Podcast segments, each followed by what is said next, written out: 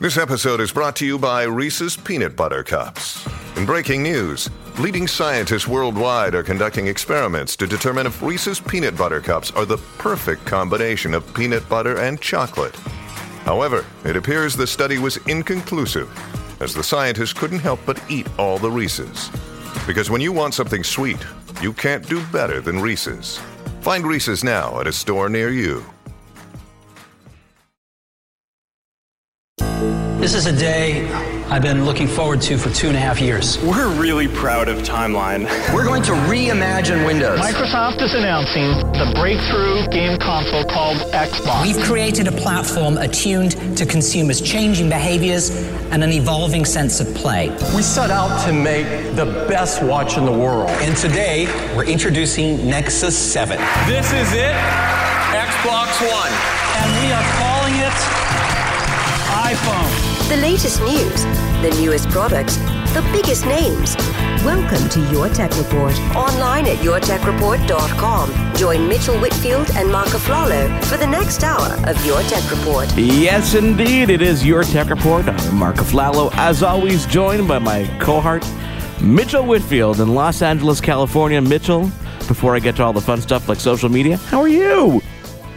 I'm good. I'm good, and I, I, I like being your cohort because uh, I just like the way it sounds. Everything is really good here. I'm excited because there's some uh, specific gadgets I'm very jazzed to be talking about. I'm jazzed, Mark, and I'm making jazz hands because I'm so jazzed. Follow us online on Twitter. It is at Your Tech Report on Facebook.com slash Your Tech Report. Our email address is contact at YourTechReport.com. And of course, if you want to follow us and hear some archival shows, some great interviews, it's on the pages of YourTechReport.com.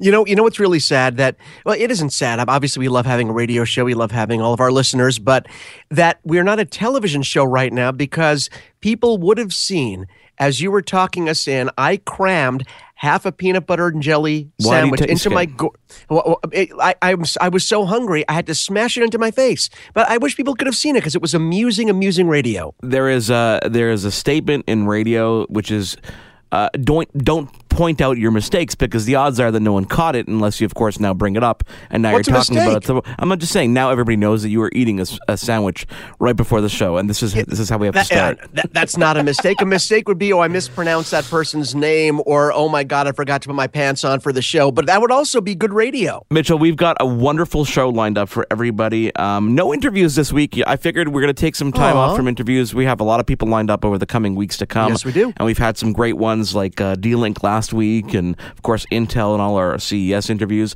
But we're going to go hands-on because we've got some great stuff in hand. I will tease you with the Nintendo new 3DSL, XL, sorry, 3DS XL, Parrots Jumping Sumo, and we're going to talk all about some drones as well. Oh, Um, yeah? And of course, I've been I've been teasing everybody with the Surface Pro 3. I'm going to break it down for you. I'm going to break down the good, the bad, the ugly of the Surface Pro 3, plus some cool things I've managed to play with on the Surface, like the new Office Touch app, Skype Translator. All that is lined up in this ex- exciting show, Mitchell. Now, let me ask you this. Did you keep your word? Because when we were talking, when you were teasing, shamelessly teasing your Surface Pro 3 review, and unlike other, you know, outlets, unlike other media outlets, other shows, we don't, you know, a, a device doesn't come out and then we review it after, you know, a half a day with it. You wanted to spend some time with it. Now, did you stick to your word and basically use this as your go-to device for the last several weeks? You have been using it exclusively, yes? I have not used anything else. I took the opportunity All to bring my MacBook Pro in for some repairs. Um, I put my iPad aside. I used the Surface Pro 3 for good or for bad for absolutely everything on my day to day mobility. I still had to use my desktop for, for obviously work and production and stuff like that, but I did use it and I, I will break it all down for you on the uh, as we get through today's show. It's a fun, it's a fun, fun show lined up for you, Mitchell. I think you liked it. I think you liked it. So, so let's let's go straight into the news of the week. We're probably going to take Okay, a couple seconds to talk about this because it's it's been a fun week. What one of the notables that I I saw this week is uh, Microsoft is giving away Office 365 access to any student in the New York City public school system, which is something that is obviously amazing, and I think it should be doing across the board everywhere. Uh, absolutely, and it makes me wonder because I am a you know a displaced New Yorker. I've been living in Los Angeles for the last twenty five years. It does make me want to go back and sort of reclaim my New York roots. To say, hey, you want to uh, reclaim I, your Office three sixty five subscription? I think well, that's really it's really shameless. I know. It's like you know what, my kids technically are kind of New York kids because they have a New York dad. No, this is great, and what we're seeing now is you know Apple obviously made a huge name for themselves in the classroom, uh, even before they were the number one smartphone or you know the an emerging uh, great laptop manufacturer, great desktop manufacturer. They started out by in the great kind of like a grassroots effort mark by getting entrenched in the classroom yeah. years ago decades ago because they know that if kids start using these devices if kids start using software they will grow up wanting to continue being adults using that. And i think for microsoft to do this as well first of all it's great pr for them. Second of all Office 365 is a great product. We've been using it on iPads, probably on Surface Pro 3, which we'll hear about later.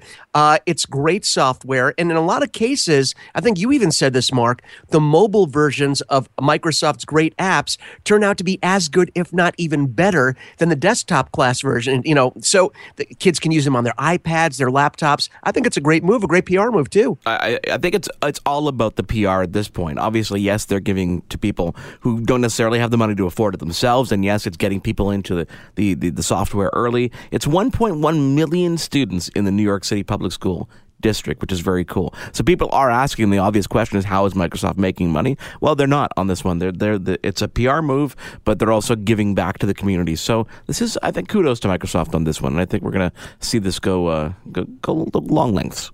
Absolutely. And I think going to the digital model, we've seen Microsoft be a little bit more generous, even with their, you know, with their non New York school student, non New York student school people everywhere around the world, everyone. Because I, I went online last night and I happened to be looking in the App Store and it reminded me all of the, you know, the Microsoft apps, you know, Word, whatever you're looking it, they're all free with in-app purchases that give you more functionality. So yeah. they are still giving you the core products for free, but of course, the New York City students you're talking about will have the full version for free. Everyone else gets the you know you know the in-purchase model. So last week we did a little hands-on kind of mini review of new uh, OS 10 Photos, which is replacing iPhoto in one of the upcoming updates from Apple in uh, OS 10 Yosemite. Uh, what we have found out this week is that Apple will no longer be selling aperture once OS 10 Photos is released.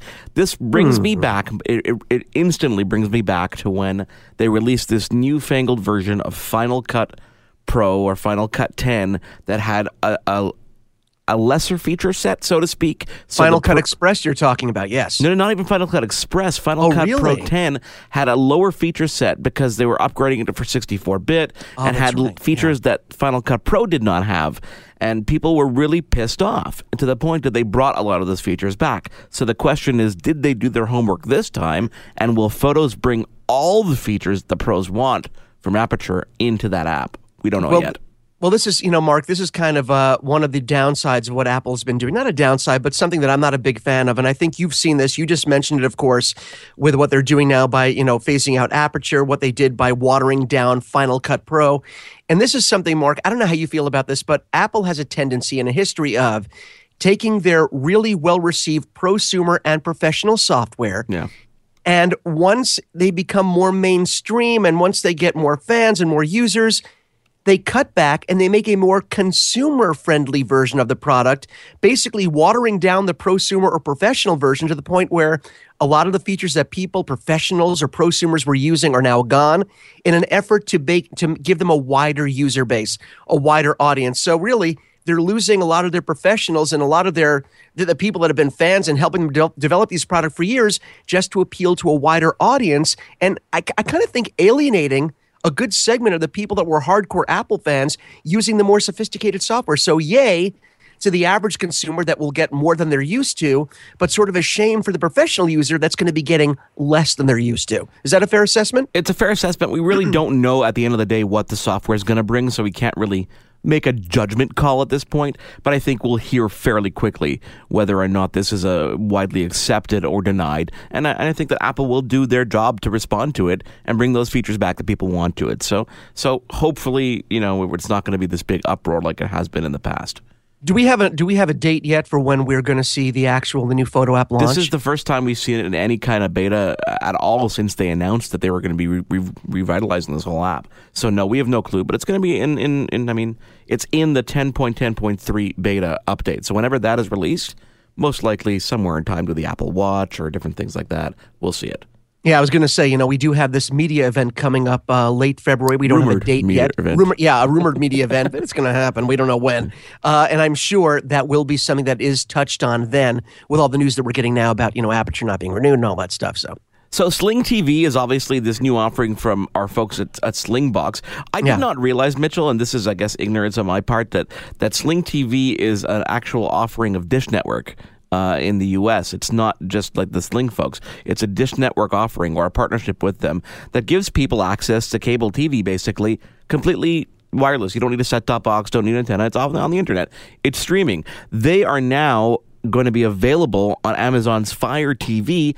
And if you subscribe for a certain period of time, I think it's a year, you're going to save 50 bucks off the retail price of the Fire TV if you prepay for the service. So they're getting pretty aggressive in not only making sure that you can access this on other devices, which is cool, much like the channels on Apple TV and the Roku, et cetera, Right. et cetera, but they're also partnering up with people and giving you discounts that do benefit you.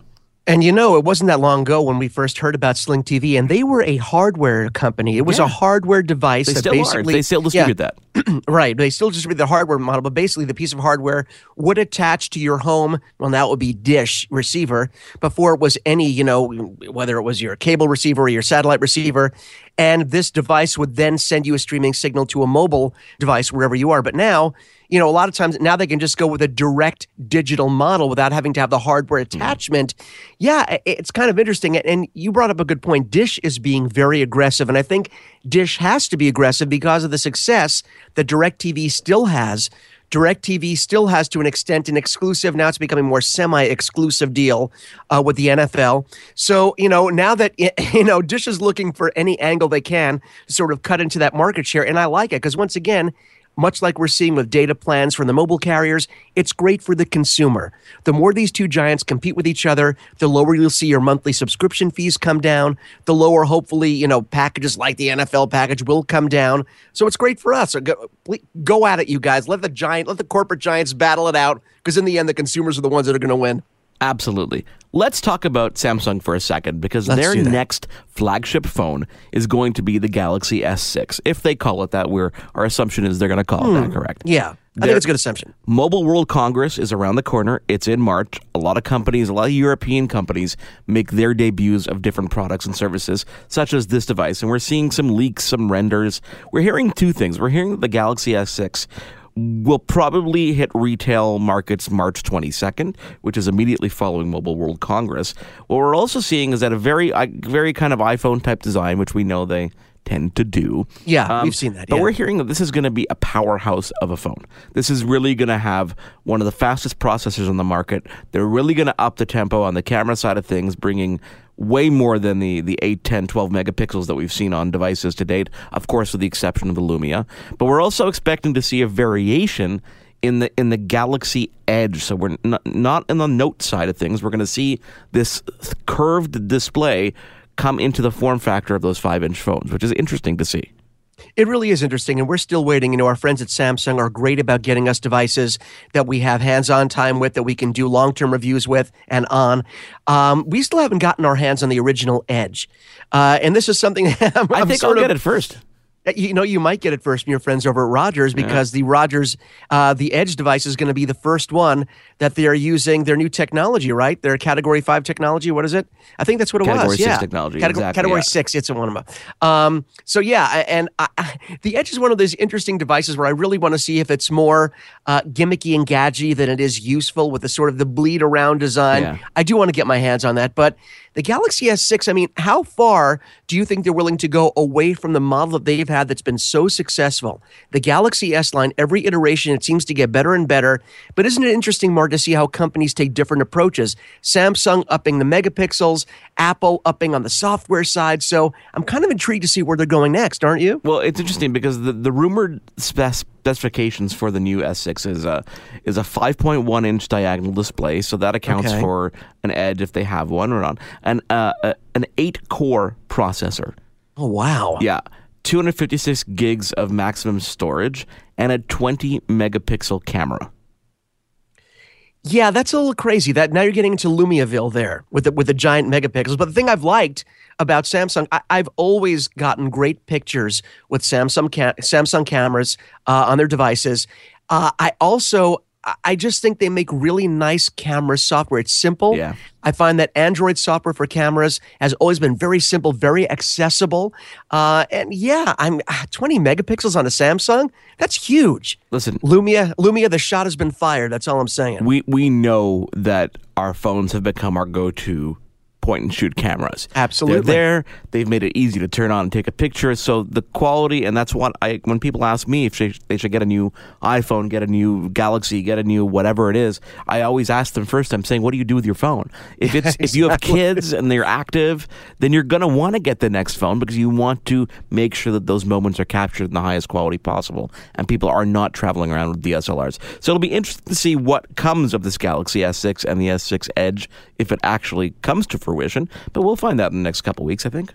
And that's the nice thing about having having a show like this, where when these things do happen, we inform our audience right away. So yeah, we have a great relationship with Samsung. As soon as we can get our, as soon as the announcement happens, you guys will know it, obviously. But then as soon as the devices are released, or at least maybe a couple of weeks in advance of the release, we'll also have some hands-on reviews for you guys. So will. stay tuned. Yeah. It is your tech report. He is Mitchell Whitfield in Los Angeles. I am Mark Aflalo in Montreal. We've still got great more news lined up for you. We're going to talk all about drones because there's some controversy coming up about coming up happening about drones ever since that DJI drone crashed in the White House lawn. Plus, Rogers announces Easy Pay. This means that you could finance a, a tablet if you want over 24 months, something they've been doing in the States.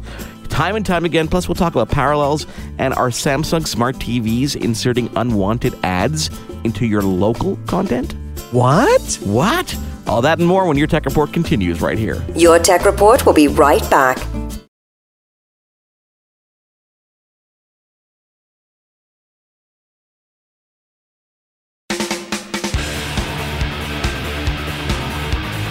Welcome back to Your Tech Report. For gadget news and reviews, click to yourtechreport.com. Absolutely. On Twitter, it's at Your Tech Report. On Facebook.com slash Your Tech Report. Our email address, contact at yourtechreport.com. In Montreal, Canada, I am Mark Aflalo. And in Los Angeles, that is Mitchell. Mitchell's Huh? not really paying attention here. Mitchell, uh-huh, Mitchell, we're yeah. back. We're back on the show, Mitchell yeah. Whitfield. Oh, yeah. I'm sorry. Yeah. What's, you know, what you know what pay- it is? You're distracted by something, obviously. I, I'm I'm on my iPhone right now. I'm very. You, you know, want to know why I'm distracted? And this I- I kind do. of goes along with our news also. Uh, there is a game. There is an app on the iPhone. It is it is from the folks over at 2K. It is called WWE Supercard. And if you're a WWE fan, you probably know about this this card-based game already. Basically, like I said, it's a card-based game for your mobile device. Uh, it's a collectible card game, but it also lets you um, use these cards and, and challenge other players with your cards. it's it's a card battling game. You use your wrestlers Lord. to battle other cards of other wrestlers, and you know you can also. Uh, it is so addicting. And now WWE Supercard just got an update that adds new cards. It adds something called Fusion Chamber. Get this: you can take a bunch of your WWE Superstar cards and combine them, and each card has statistics speed, uh, toughness, strength. And when you combine in the fusion chamber, it creates a new card with even better stats. And I'm and you can challenge Road to- people with those? you, you play other players Oh, all over so the cool. world, and you know you challenge them with your cards. I have a pretty good deck I'm- of cards here, I must admit, but. I, I'm just completely obsessed. My son Ryan and I, we play this game all the time, and it's driving my wife crazy. So yeah, WWE Supercard, go download it. Uh, it's it's a great game, but I warn you, it's addictive, and I've already made too many in-app purchases. I'm very ashamed of myself. My wife is playing. Yeah. addicted to Panda Pop. Panda Pop. Everybody has these games, and these games go in these circle of friends. And sounds like it, an illegal soda. It's it's like it's all a variation of Tetris. You pop these things and oh, free gotcha. these pandas. And I played it the first time, and I'm not getting very far. My wife's really ahead of me, and then she then she I saw her play it, and I realized how to actually play it properly. That you right. can do things a little easier and you can direct the way your little bubbles go. And the second that happened, it clicked in my head how to easily get through this game, and I've surpassed everybody I can possibly think of because the logic is now there. It's like I see the Matrix now. I exactly. see the Matrix. It, I know exactly how to do it. Right? Yeah, exactly. So. Well, that's what happened with the WWE. I mean, when, as soon as I started playing this game, uh, you know, I, I, it's like, oh, you know, you get some cards and you, you put together a deck of cards and you, you try and line up the arrows because each car, each player has there are four different arrows up, down, left, right, and if you have uh, opposing arrows, they get a power boost. Eh, so I finally started getting the hang of this, and now again, we try and have like device-free meals, which we always do, but device-free sections of time at home, like okay, no devices now. You can either read play. You know, it was going fine until this darn game from yeah, I'm darn sure. you 2K folks sure. putting out a great mobile game like this. Supercards is ruining my life. So if you've seen the BlackBerry Passport, you remember this. This is the square passport size device, looks like a passport, right. with a small chiclet type keyboard on the bottom. Funny enough, it's getting more uh, a better reception than the BlackBerry Classic is. They are reducing this price to, for Valentine's Day by $100 in the US, 125 in Canada.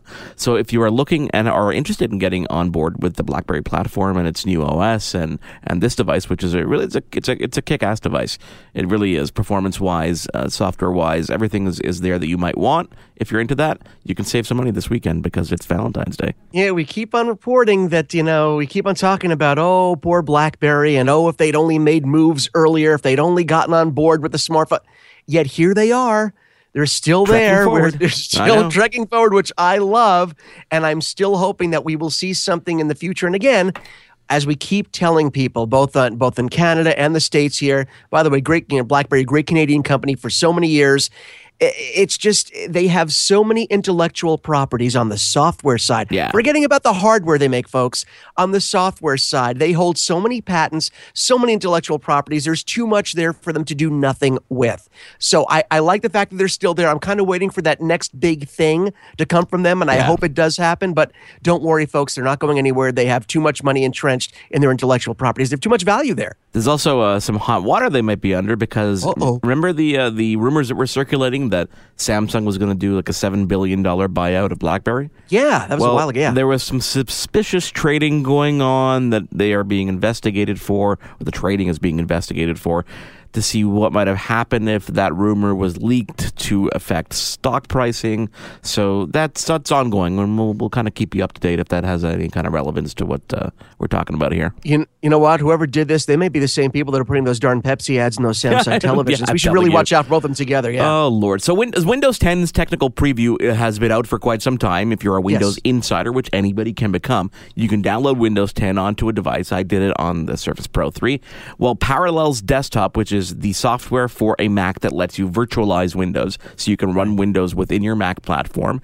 Of course, you can do it with Boot Camp and other services um, uh, as well. But Parallels is always they've always really been on the forefront of this, letting people use Windows on their Mac. They have now updated their version 10 so that it can support all the fun features of the Windows 10 technical preview. So if you want to test that out without really ruining anything, you can install a virtual version of it on your computer and play with it. You can even connect to that with Parallels Access, which is a subscription service, but it's free for a while, and you can use that on a tablet as well. So it's kind of fun to be able to experience that without the worry of harm. Or if you're not even a Windows user anymore and you're on the Mac operating system, you can check it out like I did on the on the Surface and realize there is stuff you're missing these days you know, I, you know, you just touched on something I was going to mention, which is uh, I think people forget. You know, they they look at having Windows on their Apple machine as sort of a novelty, but let's not forget it wasn't that long ago that PC Magazine conducted an independent test.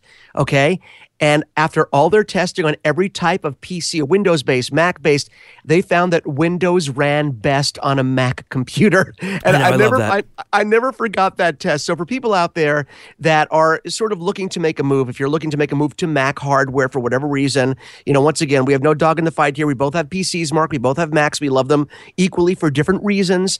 Uh, but if you are looking to make the jump but don't want to because you don't want to be leaving, uh, you know, the Windows uh, ecosystem or you just can't let go you can run not just a decent version of Windows on your Mac, but apparently, according to PC Magazine, the best version of Windows. So it's not a bad thing to look into, not bad software to be looking into. If you frequent Starbucks and you happen to use their app to make purchases and or collect your points, they now will support Easy Pay, of course, uh, not Easy Pay. What am I saying?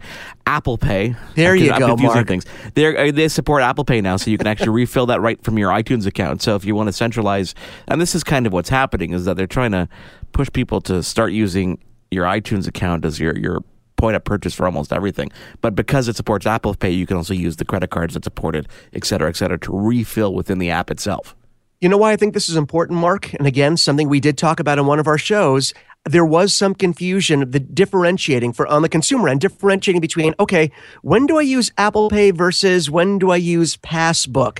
And I don't think Apple yet has done a great job of messaging to the consumer, okay, which one is which? Okay, Passbook holds all my gift cards, but Apple Pay I can pay directly. So I think by doing this, they really have to clarify for users how to do it. And, and right there's an example of clarifying also the iTunes side of things because you have Right. this iTunes account that has a credit card assigned to it and you can buy apps and in-app purchases and stuff Yep. but that is not Apple Pay. Apple Pay is for the banks that support it, the credit cards that support it. It, it alone is its own separate entity, which is all I think kind of getting melded into one, which kind of confuses people. So we gotta, you know, we'll, we'll focus on that. I think No, we'll- but you know, but you know, I think you just, I think you just said it pretty clearly, pretty eloquently. I mean, if you're looking to use your gift cards, that's what Passbook is for. If you're looking to use any of your credit cards or specific, you know, department store cards, that is what Apple Pay is for. So I think that the lines are blurred when it comes to something like Starbucks because you have people thinking, oh, do I use Apple Pay or can I? Well, why don't I just use up the, you know, the the gift card that I have in my Yeah. Passbook, and then I'll start using Apple Pay after that. But I think that's a, that's a smart way of differentiating. it would be interesting to see if iTunes itself will one day allow you to just choose your payment method using Apple Pay. Being, being, you know, you have five credit cards in here. Would you like to to use this one to pay for your iTunes purchases instead of needing a specific card tied to it? Right, right. And less worry for the consumer about overloading one card for every purchase. So that's smart. Let's talk about drones for a couple minutes here, Oh, Mitchell. because yeah. you're a big fan of drones since the original uh, Parrot AR drone. Correct. They have several iterations. We now have DJI, which is a, an overseas, a Japanese company, if I believe, if I if I'm correct, um, who have put out some incredible drones ranging from the consumer side up to the pro side. But there's a lot of controversy going on now because ever since that one drone landed on the White House lawn, it brought All it takes is one idiot, Mark. Yeah, All it takes exactly. is one idiot. Yes. it, it brought to the forefront the fact that there there have been issues. There have been pilots who have been had some sightings. There was a guy who was sued because not sued, fined because he was using it for real estate purposes. And if you use it for commercial gain, you should have a license to do this. The thing That's is, right. there is no license to fly a drone. You don't need a license. There's talk about delivery, et cetera, et cetera.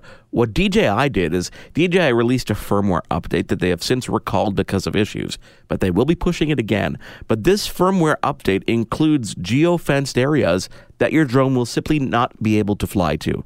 Example, let's say my house is that area. You're flying around, yeah, yeah, yeah, yeah. You try to fly over my house, it will just stop. It will not let you pass that area based on GPS coordinates. Some people are saying, I paid thousands of dollars for my drone. Why are you limiting the way in which I can use it? In my mind, tell me if you agree or disagree. Of course, you shouldn't fly this over. No fly zones, low flying aircraft. Um, who, who knows? There are so many places that you should not be, if you used your brain, flying your drones. So, if software is going to help keep things safe, then I think this is where it needs to go. Uh, no, I, I couldn't agree with you more. And I think what we're all sort of leaning toward here and, and sort of inching toward is the law of common sense. You have to use common sense when it comes to any product, okay? And I think when people start spending more money on a product, like you said, these drones are not cheap, okay? They can go anywhere from like four hundred dollars to five, ten thousand dollars. So when people are investing this kind of money, they want to. I want should be able to. do Well, of course you should be able to do what you want to do, but God, when you get in your car, you should you should you be able to drive on the sidewalk because you want to? No, there are rules, there are laws, there's common sense. You don't want to put people in danger. You don't want to put other motorists in danger. These drones are incredibly powerful, Mark. These drones, I, I told you, there's a park near near where I live, and by the way, there are certain laws now that are out there, and you sort of touched on those, and they, they bear mentioning. Uh, state parks I know in California state parks, they are banned. National parks, they are okay. State parks, they are banned. Local parks, city parks, they are okay. But even when you're using them in places where they are allowed, like your local park, again, check your local area to make sure, there are still rules. Where I was flying my drone, there happened to be some. Um, uh, police helicopters that were checking activity above that were just patrolling the area. There were fire department helicopters in the area. Now, do I know it as a regular consumer type person what the ceiling is for these particular police and fire helicopters? No, I don't. But when I saw they were overhead, I brought my drone down. I used my noggin, folks. Yeah. You got to use common sense. And if you're thinking, oh, because I spent so much money on this particular device, I should be able to dot, dot, dot Get that out of your head. Yeah. You're living among other people where you worry about safety. We're living in a litigious society. People are looking to sue anyone for anything. You have to use common sense. And all it takes is one idiot doing something stupid.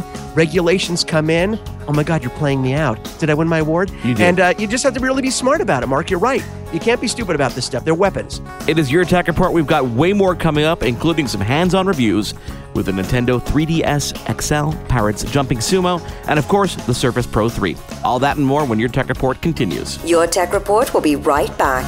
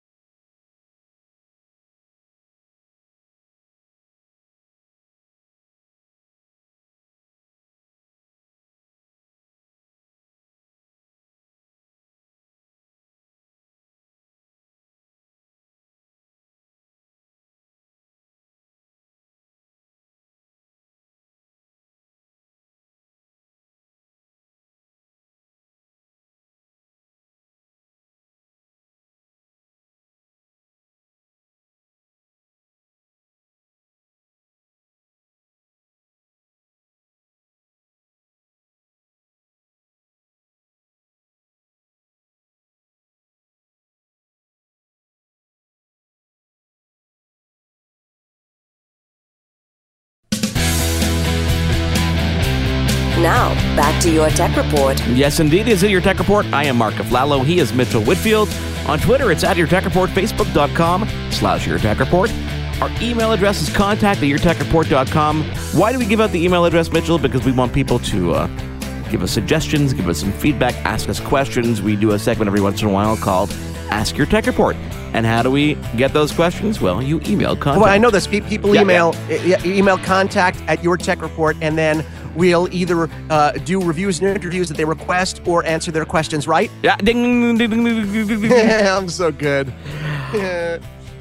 Mitchell, uh, we're going to spend some time talking about two very cool products. One of which is a, a I don't know if you can call it a drone from Parrot, but we'll get into the jumping sumo in yes. a moment. But first, a little gaming device called the Nintendo 3DS XL. Now, correct me if I'm wrong. There was a 3DS XL, but this is the new 3DS XL. There you go. That new makes all the difference. Absolutely. And let me let me tell you just why I'm excited really quickly, and then you know we can you know you can jump back in. Um, you know we're very lucky. We have a great following of gamers, uh, both on the website and here at your Tech Report Radio, uh, and we've gotten some great support to to allow us to do great reviews on the PlayStation 4, all the PlayStation 4 games, the hardware, the Xbox One, a new hardware game. But you know what's happening when we had these new next gen consoles come out recently last year.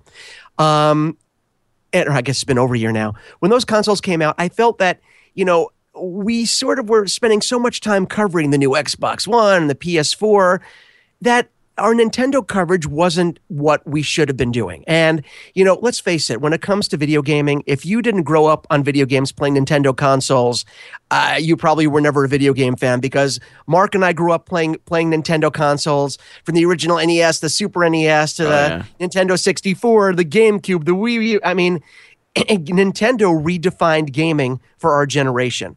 And the fact that we felt that our coverage wasn't up to snuff, so what do we do? We reach out to Nintendo and say, look, we really want to get our Nintendo coverage back on track. Could you send us the new? Well, to say they hooked us up is like is one of, is a huge huge understatement. So we have to thank not only the folks at Nintendo but the folks at Golin for getting the new 3DS XL in hand, along with uh, the new Majora's Mask for the 3DS, uh, Majora's Mask 3D for the 3DS and 3DS XL, of course. Um, we're going to cover the game next week because I want to have some more time with it. But the hardware itself, I've spent time with Mark, and I have to tell you, I am incredibly impressed. So tell me, what exactly does giving something the name the new, the new Nintendo 3DS XL?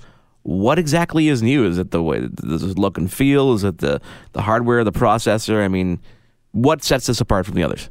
Excellent question. And it, the answer is both. Let's start with the obvious. Okay. Uh, the second you look at the new 3DS XL, you will notice some differences. Uh, first of all, they're now on the front. Uh, on the upper screen, of course, you know the, there, there are two screens, the upper and the lower. Uh, on the upper screen, there is a second camera next to the main camera. We will get to what that does in a moment. Uh, there's also a new what they call a C stick, which remember on the old ThinkPads they had the little nub in the middle of ThinkPad that you could use as a little mouse, right? I didn't call it, it nub, nub. yes, yes, yes. I know what you called it. Uh, well, now the C stick is right above the you know the X, Y, A, B buttons to give you extra control in game and also let you control the camera. It really is an extra thing, and there there used to be accessories that you could add on to the 3DS and 3DS XL that would give you that second control stick. Now it is physically embedded on there. So you have that C stick. Excuse me. You now have two extra shoulder buttons. There were two before. Now there are four shoulder buttons. Okay. There, the start and the select button have moved from the bottom of the bottom screen to the right. So you'll see now a volume control in the upper left, a 3D slider control in the upper right. So, yes, they have moved. They added buttons, obviously, the new control stick, the two new shoulder buttons, uh, which I think they're calling the ZL and ZR buttons. Um, so, yes, the, there have been physical changes to this device. But the most important changes are two, eh, the twofold. Number one, what does that extra camera do on top of the top screen? That extra camera allows it to track your face to give you improved 3D performance. Now, why is this important? Anyone who's played an original 3DS Mark, an original 3DS XL, you played with it. The 3D yeah. effect was was stunning, but it had a very narrow field of that of, of where you could get that sweet spot for the 3D for the 3D um, effect. So if you moved your head to the left or the right just a little bit or up or down a little bit, uh, you'd see it sort of you know you'd see a little blurry line and it couldn't adjust to your head movements and you'd, you'd lose the 3D effect, which meant you had to remain incredibly still. And you saw a lot of people holding their 3DS or 3DS XL like a robot, not moving their neck because they didn't want to lose that 3D effect. Well. Yeah. This new camera that's next to the uh, other main camera in the front of the screen, it tracks your face and that way, it knows where your face is looking and allows a much, much wider range of 3D. Very cool. And what does this do, Mark? I have to tell you. It makes it more it immersive, right? Not only more immersive, it makes, and, and I tried a bunch of games. I have my whole library here of 3DS games. And every game became a completely different experience because the 3D effect was that much better, that much more consistent. It kept you involved in the game with the 3D, which is incredible if you've never tried it. The other thing that you will not see but is on the inside of the system is a faster processor. What does that mean? Number one, load times. To me, it seems almost like they're cut in half. Oh, really? so much faster, not only loading loading in-game things, but just opening up new apps, loading up, booting up the system, shutting down the system. Everything that a processor does that isn't even game related, everything happens faster now with this new processor. In fact, there are going to be games that are coming out there. There aren't any out right now, but there are going to be games that are specifically designed for the new 3DS XL to take advantage of that improved horsepower. Yeah. So, yeah, we're, we're going to see that coming in the future. But I have to tell you, you know, a lot of questions we get. First of all, you know, is, is this worth an upgrade if you're an existing 3DS XL or 3DS owner? Uh, the answer is a resounding yes for me. I have had the regular size, you know, 3DS. And by the way, for people that, you know, because we do get questions about this, there is a new 3DS as well, the smaller version, except for North America right now, we are not getting that model, which I'm actually okay with because I love the XL size, especially for grown-ups. If you've never played with the XL and you've been playing on the smaller screen, it is definitely worth the upgrade, folks, just because of the larger size, but this improved performance Every game that you play on the system, Mark, feels like a new game. Even if it's a game you've had in your library for two years, it feels like a new game because of how fast it moves, how good it looks, how good the 3D effect really is. So on every level, to me, it starts. It, it's a one ninety nine ninety nine.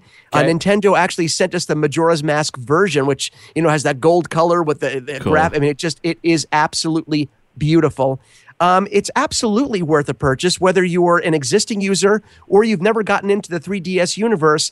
These games are absolutely mind boggling. And just to address a couple of things, Mark, right off the bat, Nintendo made an interesting choice. I'm calling it interesting because I'm not really sure why, but I know they're getting a lot of people talking about it right now on the web and. uh, They don't include A charger. a, power cord, a charger with this. I was and uh, ask you know, it, it's. It, I know you are. I'm sorry. I didn't mean to cut you off because, and I'm thinking to myself, huh? Now, if you're an existing owner, You have 'cause, you know the, the It works the 3ds same, right? and the, the, uh, the, the charges are all the same, right? So if you have one, for me, upgrading, getting this, I I already had one for my 3DS. You know, I have a couple of 3DSs here, no problem. But if you're jumping in for the first time and don't have a 3DS platform device, uh, you actually have to go out and get yourself a charger for this, which is weird when you're buying a new console. Imagine buying a new PlayStation 4 or Xbox One without it coming with a power You're all brick. Excited. You're sitting there on the toilet playing, and suddenly the power goes out. You're like, Mario. By the way, now we know you play on the toilet. Thank you for that image. I can never get out of my head. Uh, but you're right. So it is kind of it is kind of a bizarre choice. I'm going to talk to them and find out what the logic was behind this. But yes, it does not come with the charger. So if you do not own a 3DS device or anything from that family, or a 2DS or original Then 3DS make sure XL, pick one up. Make sure to pay. I mean, it does come uh, at least halfway charged. You are going to get several Okay. hours of gameplay. And by the way, you'll see increased battery life as well with the new 3DS hope so. XL. uh, yeah, exactly. One ninety nine ninety nine. The new 3DS XL. Couldn't recommend it more. Whether you're an existing owner of a 3DS product or jumping in for the first time, you will not be disappointed. And as I said, we will have a review of Majora's Mask, which is a remake of the well, you know, reimagining basically a remake of the uh, the game from 2000. It came out 15 years ago. Mark, I, I feel so old on the Nintendo 64. So we're going to talk about the newer version on the 3DS XL next week. So we've had our fair share of drones. We've talked about drones for quite some time. There Yes. are many types of drones, but our mind seems to go with this assumption that drones fly. Yes, not all. Dr- I, I, you know, I, I had to look this up. I actually had to look this up, and I was looking it up on Parrot's website just to make sure that I was correct in calling this a drone. Now, Mark, you were absolutely right. We think of a drone as a flying It's device. called, they actually they actually call it a mini drone. C- correct, correct. But the jumping sumo from Parrot, and like you said, I think you put it in context a little earlier, Mark, where you were talking about the AR drone, which is always going to be near and dear to our heart, not just because it really started the, the, the, the drone movement in the consumer sector, but because Parrot uh, was one of the first companies to support our website five years ago and send us an AR drone and let us review it. So that that's a product and a company that'll always be near and dear to our hearts. We reached out. They have so many new devices, Mark, coming out. You know, flying devices. But the the sumo, the jumping sumo, is something really different. And even you said to me when I got there, you're like, "What is it? What does it do?" I mean, what? and I think it's one of these products, Mark, that until you actually get your hands on a jumping sumo. I know this sounds weird, right? I could hear myself sounding weird. Um, until you get your hands on something like the jumping sumo, you don't appreciate how cool a device this is. Now, it is a ground based drone. You're absolutely right. It does not fly. It has two wheels, one on each side. Each wheel has an independent motor. Now, why is this important? In terms of maneuverability, in terms of maneuverability, when each wheel has its own power, it quickly can make 90 degree turns at the touch of a button. Now, it does use your iOS or Android device as its remote, so you don't need they don't need to pack a remote in. Much like the AR drone, I'm using my iPhone 6 Yeah. to control the jumping sumo. The controls work beautifully on your phone, which is strange because you know you like to think of having like little control sticks. I never had a problem with the Parrot products using using this software that they provide. Uh, this little drone moves very quickly on the ground. He has LED lights. He has built-in sound that you can program using the app. Uh, you can program sound effects. He can jump in the air nearly three feet. he can jump out over obstacles nearly three feet. He has a built-in camera that not only takes camera that only takes photos that it'll stream back to your uh, Android or iOS device, but it can also take video. Now, if you're looking to take video with the Jumping Sumo, you actually have to get an external dongle, a micro USB dongle that attaches to him to actually store the video. Okay. It will store the photos, and then the photos in turn can be transitioned to your mobile device. Yeah. The jumping sumo is so much fun. It started to feel like a virtual pet in addition to being a drone because of the LED eyes. It has a gyroscope built in. It can do tricks. It can actually balance on the two wheels and roll around balancing thanks to its accelerometer and gyroscope. Uh, this device also creates its own wireless network. Okay, so all you do is download the free piloting app. Uh, once again, from the Google Play Store, from you know iTunes, the App Store, and it, it creates its own Wi-Fi network that you connect to. And the fun part is, Mark, you can actually, because of its point of view, because of the camera rolling on the ground, it, it's almost as if you you were doing watching a video from like a dog's life from a dog's point of view or an animal's Of point course, of view. yeah. And you can you know you can go around your house very quietly, and it's very quiet too. In fact, my son had one in here spying on me for about three minutes. He's like, "Dad, what are you doing at the computer?" I'm like, "What are you?" And I saw jumping sumo like with his blinking eyes right behind me, kind of creepy and kind of cool. Um, Can you turn the eyes off if you want to? You you can you can. I mean, but the eyes will also tell you it, it has a proximity sensor. It knows when you're going to pick it up. The eyes will turn red, which means the jumping mechanism is disabled. So it's safe as well. cool. They really, I mean, Parrot thought of so much when it comes to this.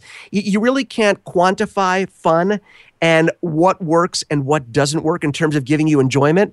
Uh, the jumping sumo, I can't remember the last time I had this much fun with a ground based toy. And I was thought to myself, oh, am I going to be disappointed that it's not a flyer? Not in the least. This thing can jump, it rolls, it does tricks. You can program it. You can program an entire course for it using the software, It'll using the go. piloting app, It'll and it'll go. do a pre-programmed course that you can do. That's awesome. So, like I said, it feels like part pet, part drone. It's $159. Again, on the surface, you're thinking, That's, oh, no, that's a great price point. It- that's it- honestly it that's for fun. It, for for what you get, Mark, which to my in my estimation is what value is about, not the price, but what you're getting for that price.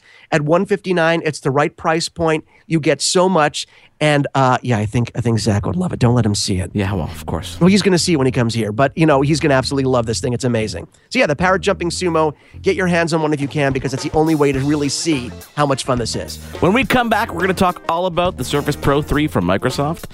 I had lots of fun with it. It's all that and more on your tech report. There's more Your Tech Report after this.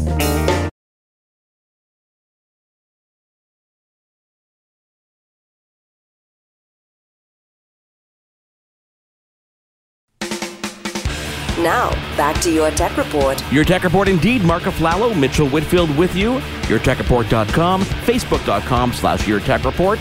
And of course, contact at YourTechReport.com. Did I say Twitter? At Your Tech Report on Twitter if you haven't figured that one out as well. Mitchell, I've been waiting weeks and weeks and weeks, actually longer than weeks and weeks and weeks and weeks, to talk about Microsoft's Surface Pro 3. Okay, now, uh, you know, much like you had questions for me about the 3DS XL, the new 3DS XL, let's start off basically. This is this device has a 12 inch screen, uh, around nine hours of battery life, a little under two pounds. It has a. How did a- you find. Hang on. It, it's a tablet form factor. Let's put Right. it like that, okay? A tablet form factor. I tested the one that was 128 gigs of storage, i5 processor with Right. two gigs of RAM. So that's the the benchmark we're talking about here. And there's a reason I'm going to the get to that. keyboard? Was there a keyboard that you I did you had have a touch type case? cover, they call Okay, it. I had the stylus. So I had the, the full Surface Pro 3 experience. So, so starting with the hardware itself, what were your impressions of the actual hardware? Because a 12-inch display, we're talking, we're starting to talk like MacBook Air meets an iPad in one device, but of course, you know, Microsoft driven, uh, Windows driven. So, how was the hardware in terms of what you're used to using? It was great in the hands, a bit bigger and a bit heavier than what I was used to. Right. Because I was used to something that does not have a desktop grade processor in it. Well, when you say what you're used to, you're talking about your tablet? Tablet, correct. Oh, but this it's a is the problem. computer. Exactly. Yeah. This is the problem. People perceive this as a tablet first, but it really is an ultrabook first. Then it's an ultrabook that really can be used as a tablet if you want to do so. And if you take that approach, then this device fills a lot of voids in your life, okay? Form, form factor, it's great to hold, it's great to lie in the bed with. Its kickstand in the back is phenomenal because you can go infinite viewing angles. You know, you got a whole 180 degrees to work with, whether you want it a little bit angled up to type on, whether you want to have it standing up so you can be watching a movie. Let's not forget, because this is not running a, a scaled down operating system, you can watch anything that's in your iTunes library. You can watch any kind of video that you download on the internet. You can be watching YouTube in full screen. There are peripherals to extend this to two or three monitors if you want to do so. You've got the touch type cover that includes a trackpad in it. So you're using this as a mouse and a keyboard. You pop that off and suddenly you're using it as a tablet mode. You've got the pen. This is Mitchell. This this pen, this stylus. Right. You wonder in your life if you're ever going to use a stylus and you're like, what could I use this for? Exactly. They have created their version of OneNote to work so seamlessly with this stylus that it astonishes me. You hit the back of the stylus, the top of it like a pen, like you're turning, like you're clicking a pen on. It's a digital device as well. The Oh, yeah, of stylus is a course, digital of device course. on. It's got Yeah, two yeah. buttons on the front near your fingers where you can do things like cut and paste and select. Other one to bring up like a left click menu. And the top has a button. When you press that button, OneNote opens into a brand new note and you can just start writing. And it's not like other tablets or other devices where th- it- your your writing lags behind you. Like if you draw a straight line, you'll notice that when you stop it's still drawing the line. This is instantaneous, which means that you can really write notes. You can take a PDF document or a Word document and you can circle things, add notes to something, correct essays, texts. No matter what you're doing, whether it be work or school, you can definitely use that stylus to your advantage. Well, let me ask you this because we are we want we do want people to know they there is a perception that it's just a really powerful tablet. It's not. It's a completely powerful computer, an ultrabook computer that can be used in tablet form factor. So in terms of performance, if people are going to use it as a as a laptop, how does the performance compare in terms of using desktop applications like you were using? I am a higher end desktop user. I Right. use Adobe products for graphics, design, Adobe Audition for audio.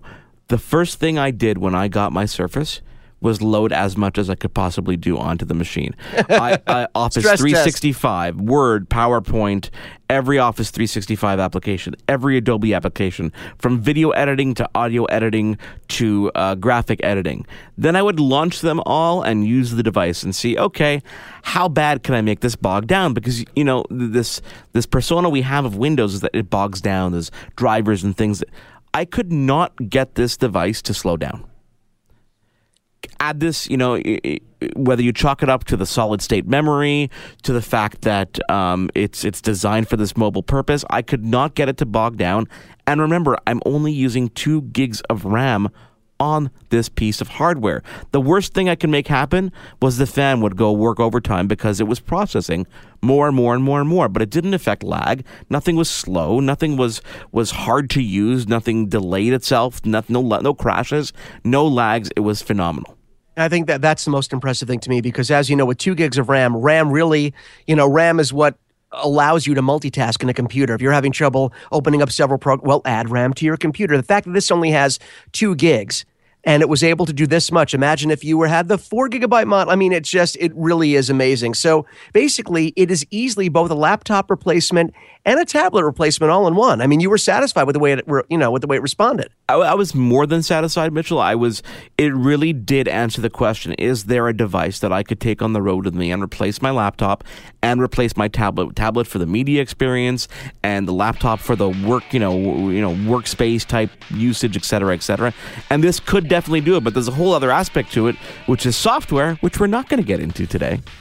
Oh my God, I see it in your eyes. You don't want to give this back, do you? I can see it in your eyes. It's already back. I've already sent it back. Unfortunately, Oh, that's just sad. I sent it back. That's back. just sad. I know.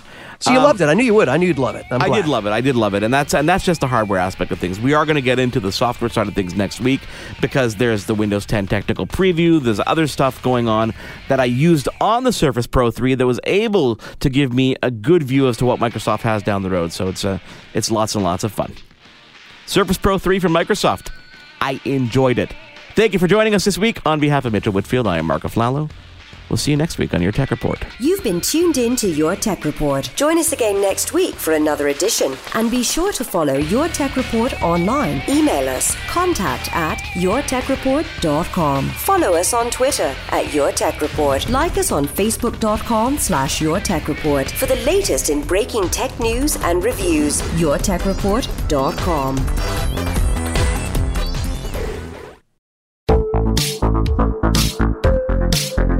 Hi, I'm Connie Thiessen, the host of Broadcast Dialogue, the podcast. We focus on Canada and the challenges facing Canadian radio and TV, as well as highlighting those moving the industry forward from podcasting and streaming to new broadcast tech. Check us out at broadcastdialogue.com or your favorite podcast app.